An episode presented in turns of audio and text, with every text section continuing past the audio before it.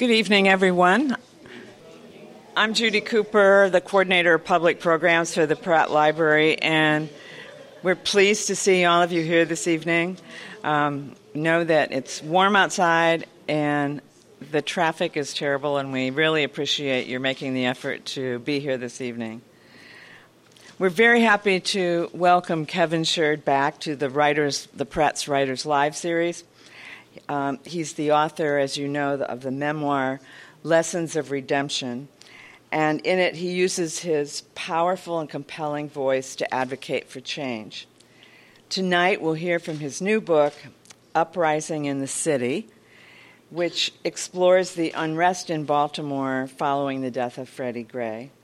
While describing the protests and violence, the book draws on Kevin's observations, his experiences, and his feelings as a Baltimore native and national youth advocate dedicated to helping inner city youth understand and escape the perils of street culture. In the book, he uses extensive interviews with key people in Baltimore and discusses how to break the cycle of problems which have plagued Baltimore for de- decades. Um, before Kevin comes up here, I'd like to welcome um, local author Sheri Booker, who is going to read the foreword from Kevin's book. Sheri.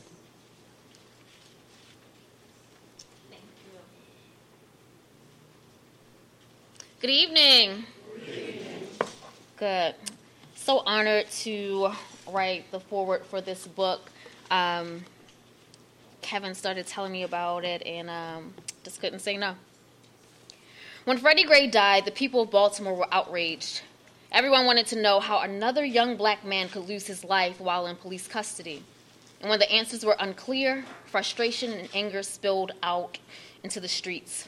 There was an uprising in the city, as some citizens literally set Baltimore on fire.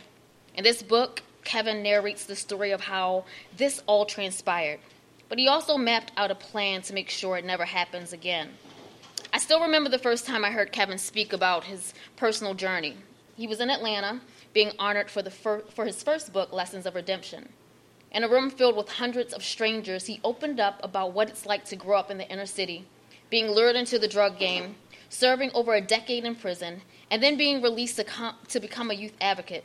Despite his path, one thing was clear Kevin was a proud son of Baltimore, and he still is today. If anyone knows anything about redemption and transformation, it is Kevin. It's because of his unique perspective that he is still able to take tragedy and find triumph. Baltimore deserves to have its story told by someone who understands it, and Freddie Gray deserves to have his memory honored by someone who understands and has compassion for the streets. I've read many think pieces and articles about the city I was born and raised in. I watched many debates and discussions on the issue. But Uprising in the City is the cheat sheet to true reform and redemption for a great city with the potential to become even greater. With all of the commentary about the aftermath and unrest, Kevin is providing the blueprint to help rebuild a city that could have burned to the ground. Uprising in the City is a book that needed to be written, and only Kevin could tell the story of Baltimore with this much precision and accuracy, filled with compassion and unadulterated truth the book, this book is the key to transforming a troubled city into a beautiful metropolis that it can be. Thank you for the opportunity.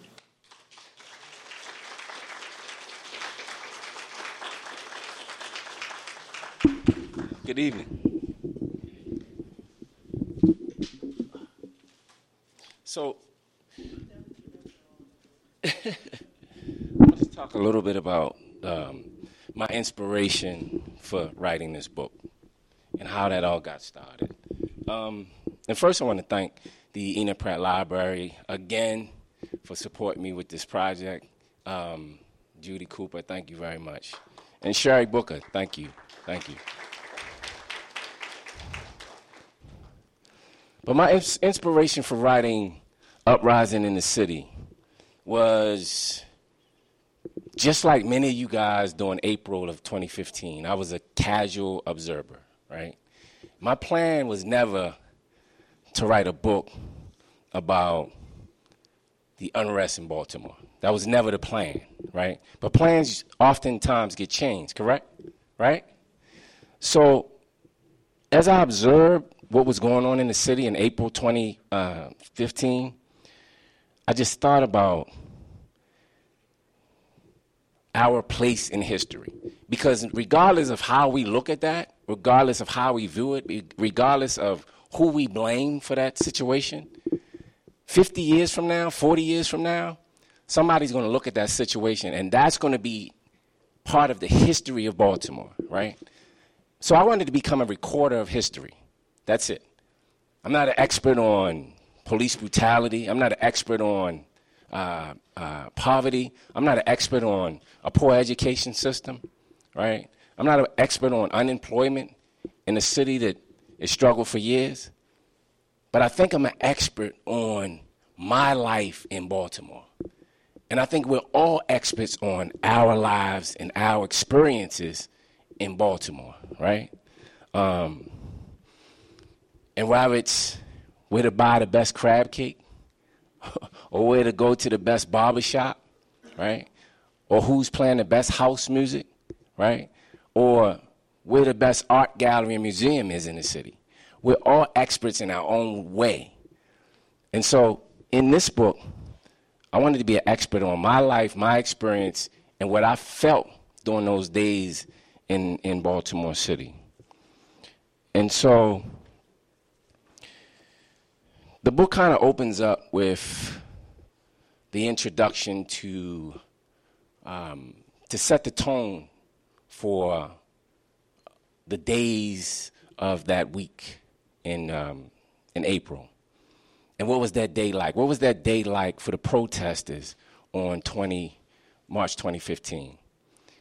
Excuse me, April 2015. What was that day like for the the marchers? What was that day like for the average person just, was just sick and tired of being sick and tired. What was that day like?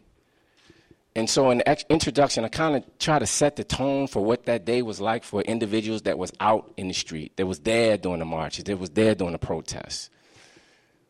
But ironically, in chapter two, excuse me, in chapter one, I was actually in a college in the Virgin Islands, and I was actually invited to a juvenile detention uh, facility. And I remember that day going into that juvenile uh, detention facility just before I came back to Baltimore and seeing these young people incarcerated in the Virgin Islands, right? And I just thought about their plight, right? And their hope for a future, right? What did, what did they see? And we had some really in depth conversations when I was there about how did they see their future and how did they see the world. But it was ironic to come back to Baltimore and end up having the same conversations with young people here in the States, right? Not the Virgin Islands, but in Baltimore City in the United States of America, talking to young black boys and girls about their plight, their journey, their future. Right? How do I see how do they see the future? And so in chapter one, I got a had a real in-depth look at that journey. What was what was that journey like, right? Um, in chapter two, chaos in the city. It was amazing because I woke up that morning and I never forget. I turned on the television, and I have a I have a habit of watching the early morning news. So I turned on the, uh, the television and watched the Morning Joe talk show on MSNBC. And in the Morning Joe talk show, it was about 5:58. And the first words I heard as I rolled over were Baltimore's on fire. And I said, "Wait a minute. Baltimore's not on fire." But for a split second, you would think that the Morning Joe show had it right that Baltimore was burning to the ground. But for the guy in Kansas, for the guy in California, for the guy in West Virginia, watching this show, watching this news, for them, Baltimore was on fire. But for the people here that lived here in Baltimore, we knew that Baltimore wasn't on fire. We knew that there were some places where there were fires set. We knew that there were some dwellings where fires were set. We knew that there were some cars that were burning across the city. But we knew that Baltimore was not on fire. and so in chapter two, I talked about how the world received this misconception of what was really going on in our city, right? Not only did they have a misconception of what was going on in our city, but they also had a misconception of why. Because I thought that was the bigger question. The bigger conversation was why, right? Um, I make this, this, this comment that Freddie Gray was literally the match that lit the flame. But the gasoline was already poured. The gasoline had been poured for years, right? Years of poverty, years of unemployment, years of a poor education system, right? And some years of, of misconduct by our police officers. So the, the fuel was already there. And, and Freddie Gray was the match. Freddie Gray was the spark. But that wasn't the story that the world was receiving about what was going on in Baltimore, right? The story that the world was, was receiving about what was going on in Baltimore is that you got these angry individuals that are mad and upset and they need to be controlled, right? That was the story that was being relayed to the world, right? Um, and so, in writing this book for me, again, I wanted to be a recorder of the true history of why, how we got here, right? Not only how we got here, but how do we get out? So, how do we move forward? But that, that comes later. But really, how did we get to this place, right? Um, it wasn't until I started doing some research and I found out how the issue of, of, of poverty actually had plagued Baltimore for years. Because this was something that, so living here, you kind of get used to this, this, this, this, this lifestyle. I grew up in the streets of West Baltimore, so you kind of get used to it, right? It may not feel so great, but our resiliency is, is amazing sometimes, right? So I didn't realize how devastating the poverty situation was in Baltimore, right? Until I really started doing the research because I didn't want to start talking about stuff that I didn't have the facts, right? Because the last thing we needed was more was more misinformation. I didn't want to be that guy, right? I just wanted to provide some facts based on the data and research, but also my own story, because I know Baltimore very, very, very well, right? And I felt that I could, if I could match that those facts, right, with my with the with what I've observed or what I've experienced, then I could provide a, a good piece of literature. And so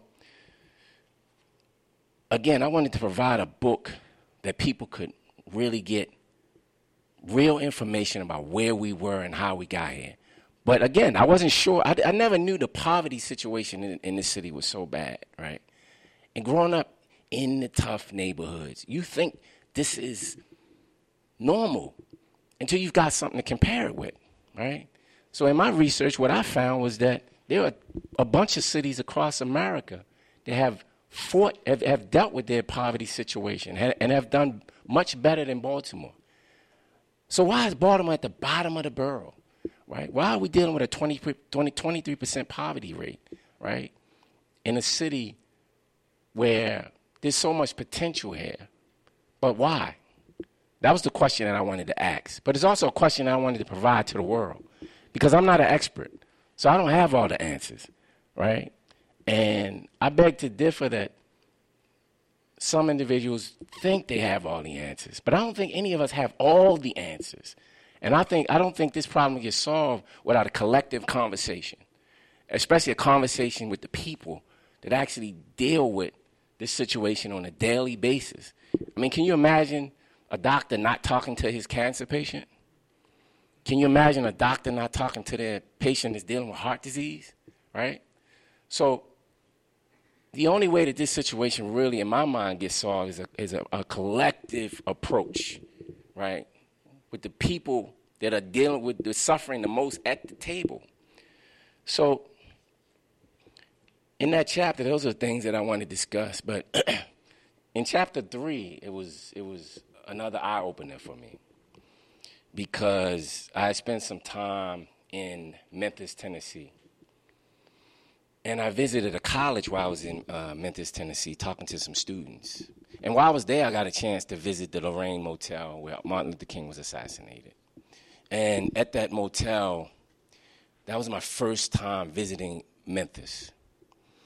And for me, it was eye opening going to that to the Lorraine Motel, right? It was eye opening actually standing just a few feet of, from the place where Martin Luther King was assassinated. For me, that was eye opening, right?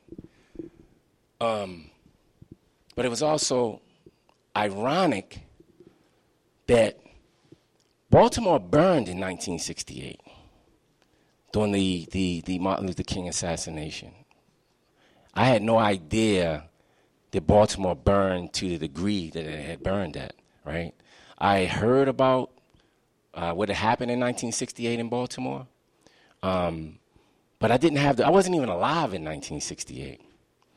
So again, in, in, in Memphis, Tennessee, at the Lorraine Motel, just being there and experience, experiencing um, this icon for our country, for uh, this icon for our time, right? And then going back to Baltimore and watching the city go through this situation, this uprising, this, these, these, these, this unrest, these riots, whatever we want to call it. But watching the city go through this after leaving the, the uh, Memphis, Tennessee, and, the, and, seeing the Lorraine Motel, for me it was it was um, it was an experience because I decided to do some more research on 1968 and what happened in Baltimore in 1968 right?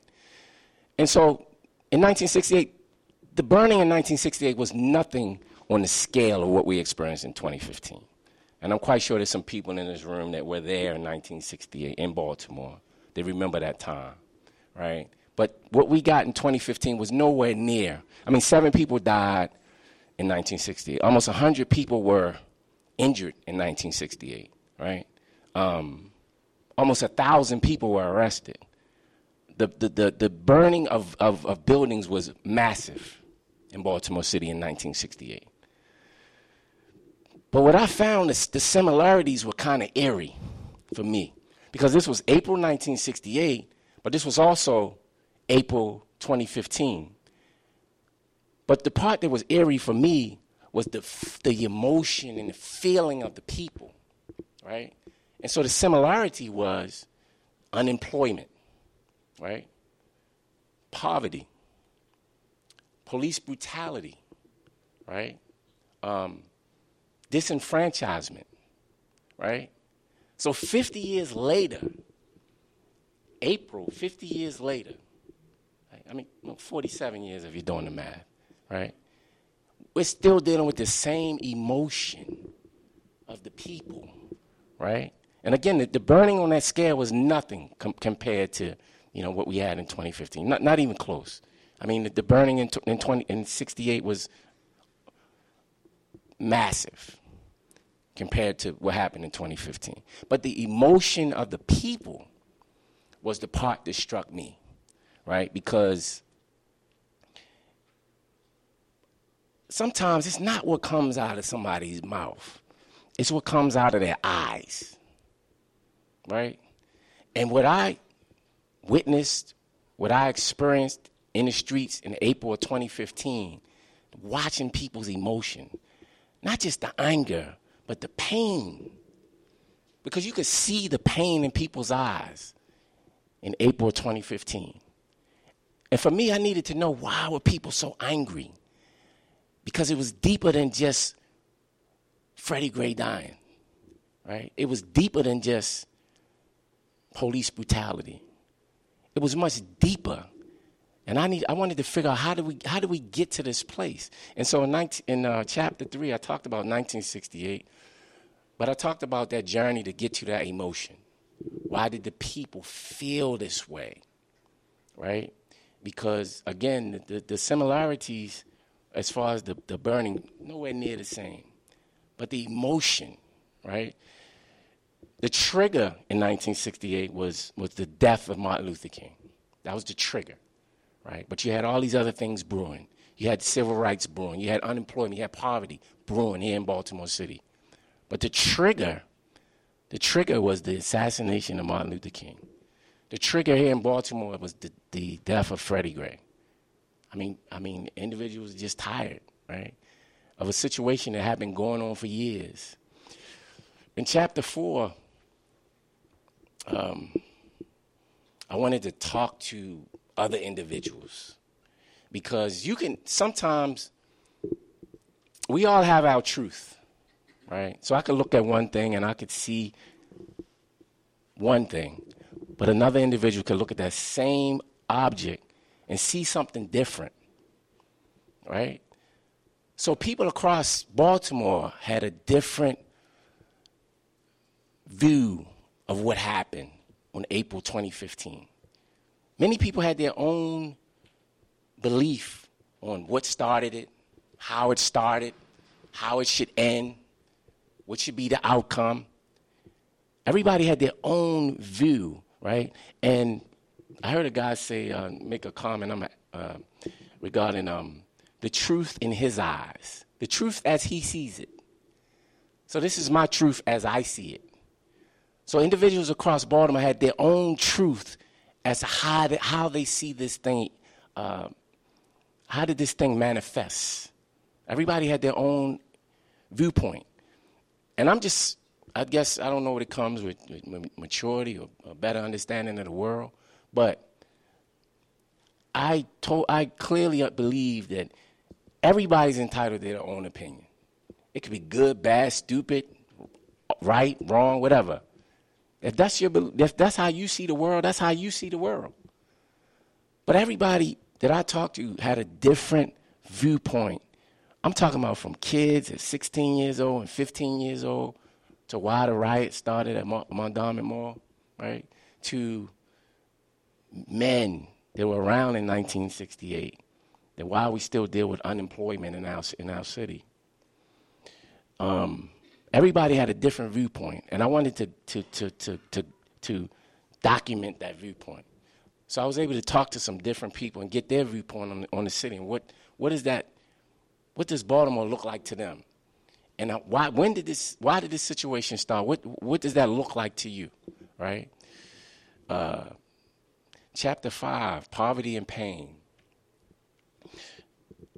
This was a, was a, a deep conversation for me to have with myself as I wrote this this chapter because so as I dug through the history, as I dug through some research, as I looked at Baltimore on a bigger scale, I decided to look back, go backwards, right? Um, my grandfather, uh, he came to Baltimore in, in 1940 from South Carolina, right? Migrated north with my grandmother. So when he arrived in Baltimore, he was 23 years old. He was born in 1917. But when he arrived in Baltimore in 1940, one of the first jobs that he got was actually a good job, a good paying job, and it was actually in um, um, Sparrows Point in Bethlehem Steel, right? 1940, 1950. And with, with that job, my grandfather was able to raise, I, I hope I'm not off with this, but I think it was 12 uh, kids, right, in West Baltimore, living on North 320 North Hilton Street, right? Um, my, my grandfather lived there for decades, but he worked at Bethlehem Steel in uh, Sparrows Point. At the time, Bethlehem Steel was the biggest employer in Baltimore City at that time. And co- of course, we know now that's not the case. Baltimore City, Johns Hopkins, University of Maryland are the biggest employers in, this, in the city, right? But Bethlehem Steel, in those days, up until the, the, the late 80s, was the biggest employer in Baltimore City. And so my grandfather was able to have a job at Bethlehem Steel and raise 12 kids off of a job in Bethlehem Steel. Try having 12 kids today. imagine, imagine what your life would be like today with 12 children, right? But he was able to raise 12 kids. my grandfather wasn't in the streets. My grandfather wasn't involved in, in illegal drug business, illegal activities. He had a job raising 12 kids, right? That he was, and, and, and owned a home, owned a car, right? Was able to enjoy life in Baltimore, right? But something changed. Because when Bethlehem Steel closed, Baltimore was left with a void, a huge void. Thousands of jobs were taken away from Baltimore when Bethlehem Steel left. And so this void left a lot of African American men and families with no jobs available for them, right? Unemployment skyrocketed around that time. Um, we use the term white flight, where uh, individuals left Baltimore and moved to the counties, right? But again, my grandfather was able to raise a family, feel proud, right? Feel like a man off a job in West Bo- in uh, Bethlehem Steel. In this chapter, Poverty and Pain, chapter 5, I looked at the poverty numbers. I looked at some of the to some of the effects of poverty on on uh, on Baltimore, but also on children, on families, right? I found out that poverty affects children in a highly negative way. Young children, something I, that I never even thought of before, right? When you think about that situation, when you think about poverty, you rarely think about the kids and how they how they've been affected, right? Um, one of the things that really got me was looking at um, this study from Johns Hopkins. So, in this study from Johns Hopkins, it talked about how poverty in Baltimore was so devastating. And in this one study, this study stated that if you're born into poverty in Baltimore City, birthed into poverty, if you're birthed into poverty in Baltimore City, you have a 7% chance of getting out. Right? So when I first looked at this study, I said, no, this can't be true. This is this can't be real. There's got to be some made up stuff. Right? But as I looked deeper and deeper at this study, it almost brought tears to my eyes. Because you're talking about, so right now, as we speak, right now, at Sinai Hospital or, or Johns Hopkins Hospital or University of Maryland Hospital, a child right now, born to two par- parents living below the poverty rate, right now, that child has a 7% chance of getting out of poverty. This child hasn't even been went home yet, right? The child's still in the hospital. And he's got a 7% chance of getting out of poverty just because he was born to two parents that are living in poverty, right? And, and that took me back to my past. That took me back to uh, the days growing up myself below the poverty rate. But it also took me back to that that feeling, that emotion, because as a writer, that's the thing that I wanted I wanted to grasp onto. I wanted to grasp onto that emotion. But it reminded me of my own growing up in Baltimore. And I grew up in the streets. I, I don't I never I don't deny that. I grew up involved in drugs. I started dealing drugs in West Baltimore at age 16.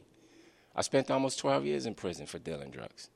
I don't run away from that, right? Because I learned so much from that experience, right? Um, but I remember the days of not really caring about life, not feeling like, well, I shouldn't do that. I shouldn't commit that crime, right? because I don't want to mess up my future. We never thought about a future. We never thought about how we felt. Uh, you know, if we made this mistake now, it might mess up our retirement at age 60 or at age 70. We never thought about a 401k. We never thought about, you know, living with the grandkids at 18, 19, 20, 21, 22 years old, right? We didn't feel like we had a future, right? We didn't feel hope. We felt hopeless as young kids. So that's partially why we made some of the decisions that we made. That's why partially we made some of the decisions as well, maybe selling a little drugs ain't so bad, right? Well, maybe carrying a gun ain't so bad. This is not so bad. Right? That's how you felt. So in, in 2015, to see a study that talks about if you're born into poverty, you basically don't have hope. You got a 7% chance of winning. Well, that's what we felt 20 years ago. We felt like we had a 7% chance of winning, but we didn't have a study to prove it. So oftentimes we talk now about, you know, why young people are acting the way they act and, and why they do some of the things they do and why because many of them don't feel like they have a future, right? And, and, and again, as a writer, I enjoy tapping into the emotion because without the emotion, everything else is just blah, blah, blah. Right? Just another conversation. Right? But I want to, how did you feel? What made you cry? What made you laugh? That's a good book, right, for me. And so I wanted to tap into that emotion because, again, I remember feeling like there may not be a tomorrow. And in, in my last book, I, call, I called it the, um, the I'm next syndrome. I call it the I'm next syndrome, right? If you're in West Baltimore, you're 20 years old, your friend just got shot. He just got killed. The guy you went to school with just got killed two days ago. The guy last night just got shot up, right? The guy that you hung around with three weeks ago, he just got murdered, right? You kind of start feeling like I'm next. So I call it the I'm next syndrome. You get the I'm next syndrome, and you start living that way. So you start making decisions based on I'm next. You don't start. You don't make decisions based on, well, I don't want to do something stupid because I don't want to mess up this 401k. Or I don't want to mess up this retirement account. So you're making decisions based on how you feel. The I'm next syndrome. When you talk about poverty, you have to have a conversation about how do people feel about their future because people are going to make decisions based on how they feel about their future. Right? And I think we do a huge misservice in the city. We don't listen enough. We don't listen to what our young people are going through. We don't listen to what the people that are living with these situations every day, how do they feel? Right? we kind of cast them aside like they don't matter. But they're the, they're, the, they're the ones that matter the most in the equation. The most. And so, for me, writing, um, you know, writing that chapter, poverty and pain, it was, it was, it was painful to see these numbers.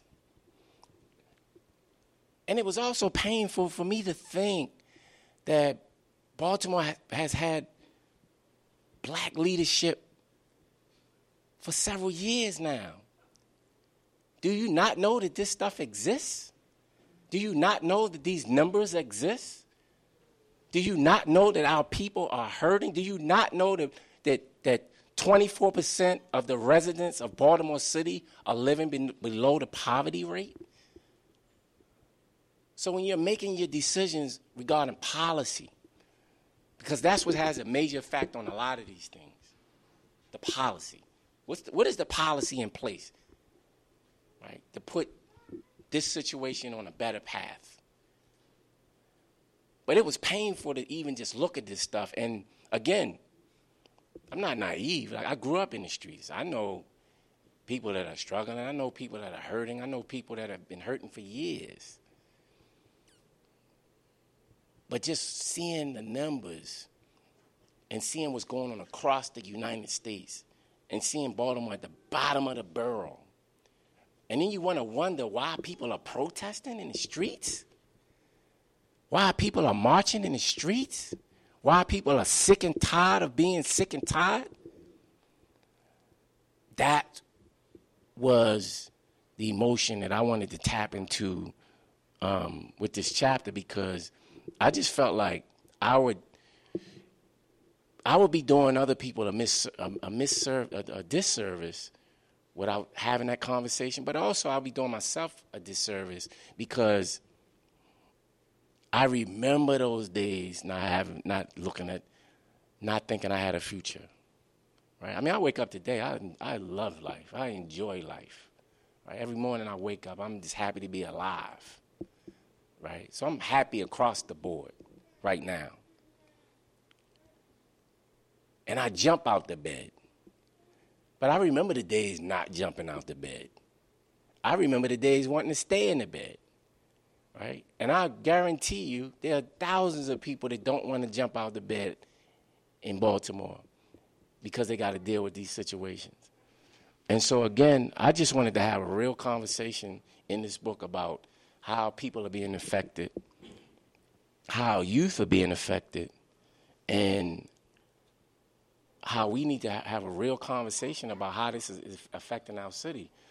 Again, my grandfather raised 12 kids off of one job, right? I mean, when I heard the, the, uh, the unemployment rate in Sandtown Winchester, 50%, 50% unemployment rate, 50% poverty rate in America, I was blown away. How is this possible? Like, who's been watching over this for the last several decades, right? When the poverty rate was at 40%, where was the person that said, wait a minute, something ain't right here? We might need to do something about this. When it was at 35%, where was the person in charge of that business? Because for far too many, this is a business now. Where was the person in charge of that situation that said, wait a minute, 35% poverty rate? That's extremely high maybe we should do something about that.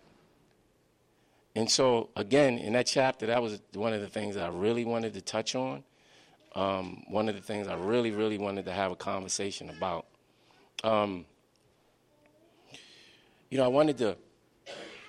So when you talk about Bethlehem Steel moving out of moving from Baltimore, leaving this huge void, leaving this huge gap in our city with respect to jobs,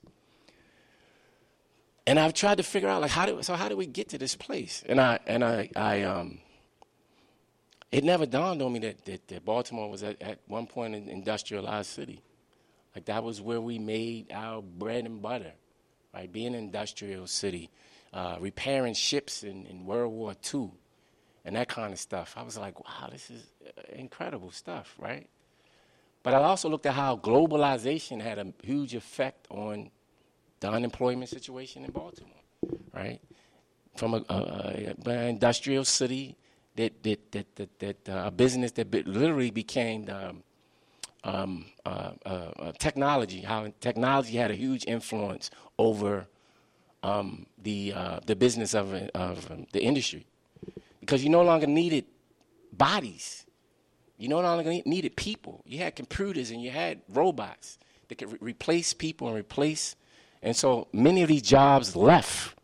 They were gone from Baltimore. And so it left a huge void. But how do we? So the next question I had was how do we fill that void? And how do we prioritize things that make sure that that void gets filled so that people can have a job? So that people don't have to look at the streets as their only way out.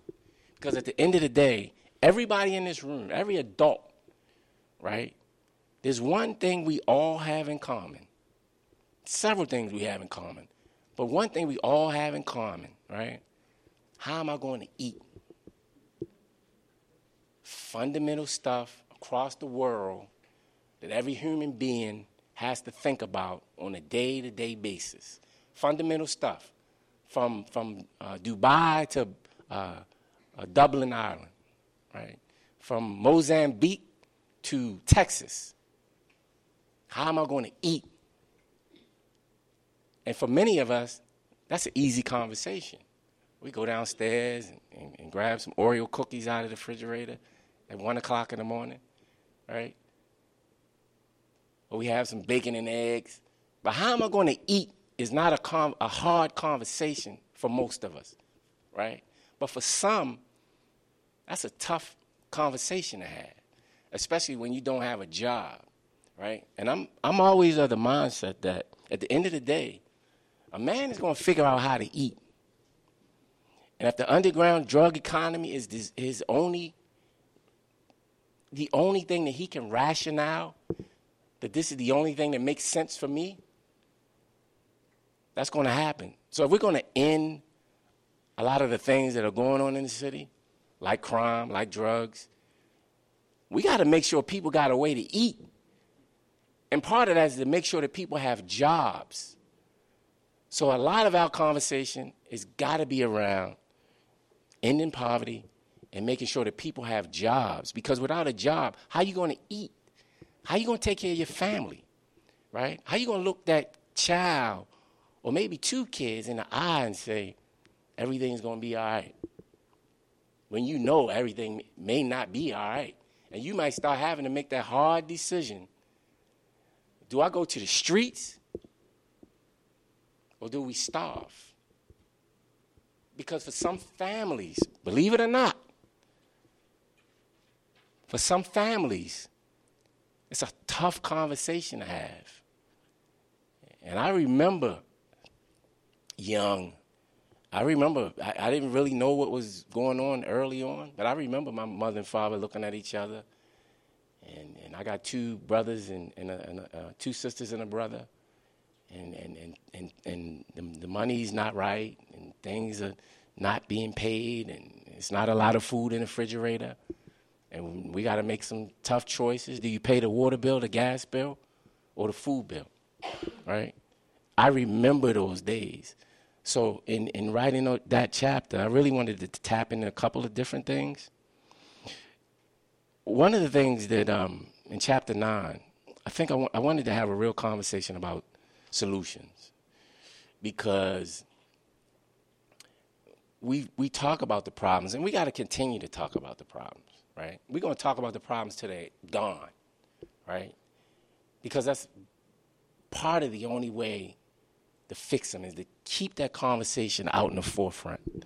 But the other part is um, like solutions right? Um,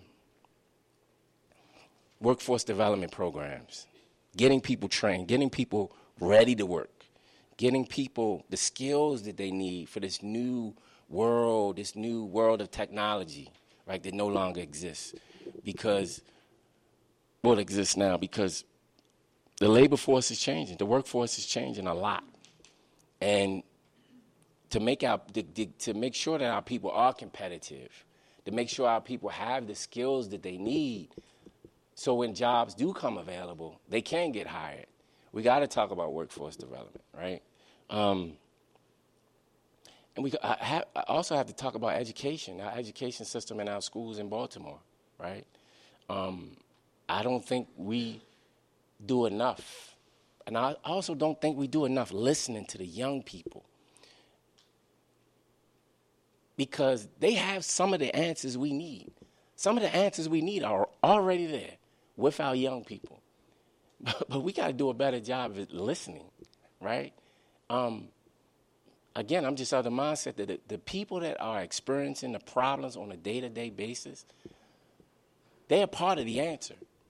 So if we're not having a conversation with them, we're doing ourselves a huge disservice. And then, of course, the, the, the, the criminal justice um, system, we have to definitely have a conversation about this. Um, 2004, there were 100,000 arrests in Baltimore City. 2004, right? So when I looked at that, I said to myself in chapter 8, zero tolerance, how is that even possible? Like, how do you arrest 100,000 people in a city of only 600,000? So let's just do the math real quick, right? So every one out of six individuals were arrested in 2004. So let's just do the math. So one, two, three, four, five, six. Sorry, Ralph. I sent you some money for cigarettes. One, two, three, four, five, six. Sorry, sir. One, two, three, four, five, six. Sorry, miss. One out of six individuals in Baltimore were arrested in 2004. 100,000 arrests because of Mayor Martin O'Malley's idea of a zero tolerance policy. Right? The majority of these 100,000 arrests, guess what they were for? Take a guess. Loitering, littering, um, a $10 bag of weed, a $10 bag of cocaine. A hundred, how do you make a hundred thousand arrests in a city? But the bigger question was this who was at the leadership when we got to 50,000? Then somebody say, God, man, 50,000 arrests. That's a lot of people. Maybe we should think about tweaking this. Where was somebody at when we got to 60,000? 70,000? 80,000? Look, I'm not sitting here saying that um, we don't need a police force because we absolutely do. Right? Absolutely do. We can't survive without our police force. I'm going to I'll say that right now. We can't survive without it. But it's broken. My biggest problem with the whole equation is that 100,000 people had a mark on their record when it was time for them to go look at a job. A lot of problems with that whole situation. But for me, the biggest, because at the end of the day, how you going to eat? If you can't get a job, how you going to eat? And if you can't get a job, how do we expect people to not to be involved in, in things? Is that a, a, a, a, a um, is that a, a, a real expectation that you can't find a job and now you're just going to starve and die in the streets? For most of the people that I know in West Baltimore, that's, that's not going to happen. They're going to figure out something. So, how do we create a fair system where people are giving second chances, a real second chance, not probation with a mark on your criminal record where, okay, we're going to put you on probation. Okay, that's great. But now I can't get a job. Right? 100,000 arrests in one year. In chapter 8, I had to really wanted to have a conversation about um, the zero policy um, excuse me, the, the zero tolerance policing that we kind of fell into this trap of somebody having this, thinking they had this great idea, and this great idea turning into a disaster because many of the people that I talked to in the streets in 2015 during the uprising, during the um, situation in April, many of them had trouble finding jobs. Many of them wanted to work. I don't even know how many men I've met that didn't want to work. I mean, I, I don't even, I, I don't even, Uh, but, but thousands of men that wanted to work and felt like they were in this trap of, okay, I got this criminal record, so I can't find a job, or I got this criminal record where I can't find a livable wage. Forget about a minimum wage. Forget a minimum wage. I need a livable wage. How am I live? How am I eat? How am I feed my kids? Because if, that, if that's a if that's a piece that we're just going to ignore, right? If that's a piece that we're just not going to pay, well, you know, that guy made a mistake and that's that's his problem. Or you know, that guy made a choice and a decision, that's his problem. If that's a piece that we're not going to make relevant, make important, we're never going to solve the problems that we're dealing with. Ever. And just looking at the sheer numbers and just looking at many of the men that I've met that literally told me, like, look, Kevin, I've tried to find a job. I've tried hard. I've went on 10 interviews. Nobody's called me back. They're talking about my background. I just got to feed my, my son. I don't know what else to do. I think I'm going back to the game. Because that's the piece we don't want. We don't want the guy going back to the game. We don't want the guy feeling like the game is all I got left. Because once you paint a person into that corner, we're asking for a lot of only bad things is going to happen. Right? And so in that chapter, when I just looked at all the, the zero tolerance policies and the, all the, um, the, the uh, things that went on, they were associated with April 2015 the poverty, the criminal justice system, the unemployment, the education system. I could have wrote a 600 page book, but nobody's going to read a 600 page book. Nobody wants to read a 600 page book, right? But I'm hoping you want to read a 266 page book, right? Um, and I'm hoping that, look, I'm not an expert in none of this stuff, not even close. But I want to spark the conversation because what I don't want to happen is that 2017 comes around and we don't even remember April 2015.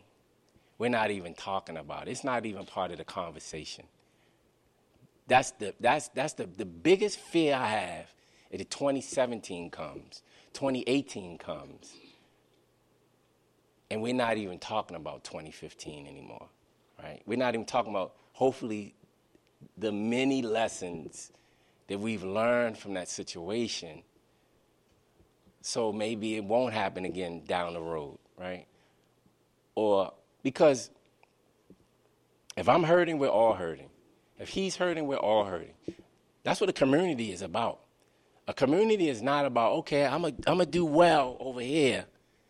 But if the guys over there aren't eating, that's their problem. That's not a community. A community is everybody coming up together. Right? Because if we got guys that feel like I got to go to North and Pulaski to sell dope because I can't get a job, and we think we're going to go down to Harbor East and just enjoy life, and that's not going to be a part of anything that's going to have anything to do with us, that's just not a reality. That's not a community. A community comes up together. And so the less fortunate, the marginalized, the, the, the minority, these people got to have that seat at the table. And I just want to spark the conversation, right? Um, I know it's time is getting close, and I don't want to go over, but I also would love to uh, hear from you guys, because I, and I appreciate you guys uh, uh, coming out today to, um, and I definitely appreciate the Enoch Pratt Library for the support. And so I want to answer some questions from you guys.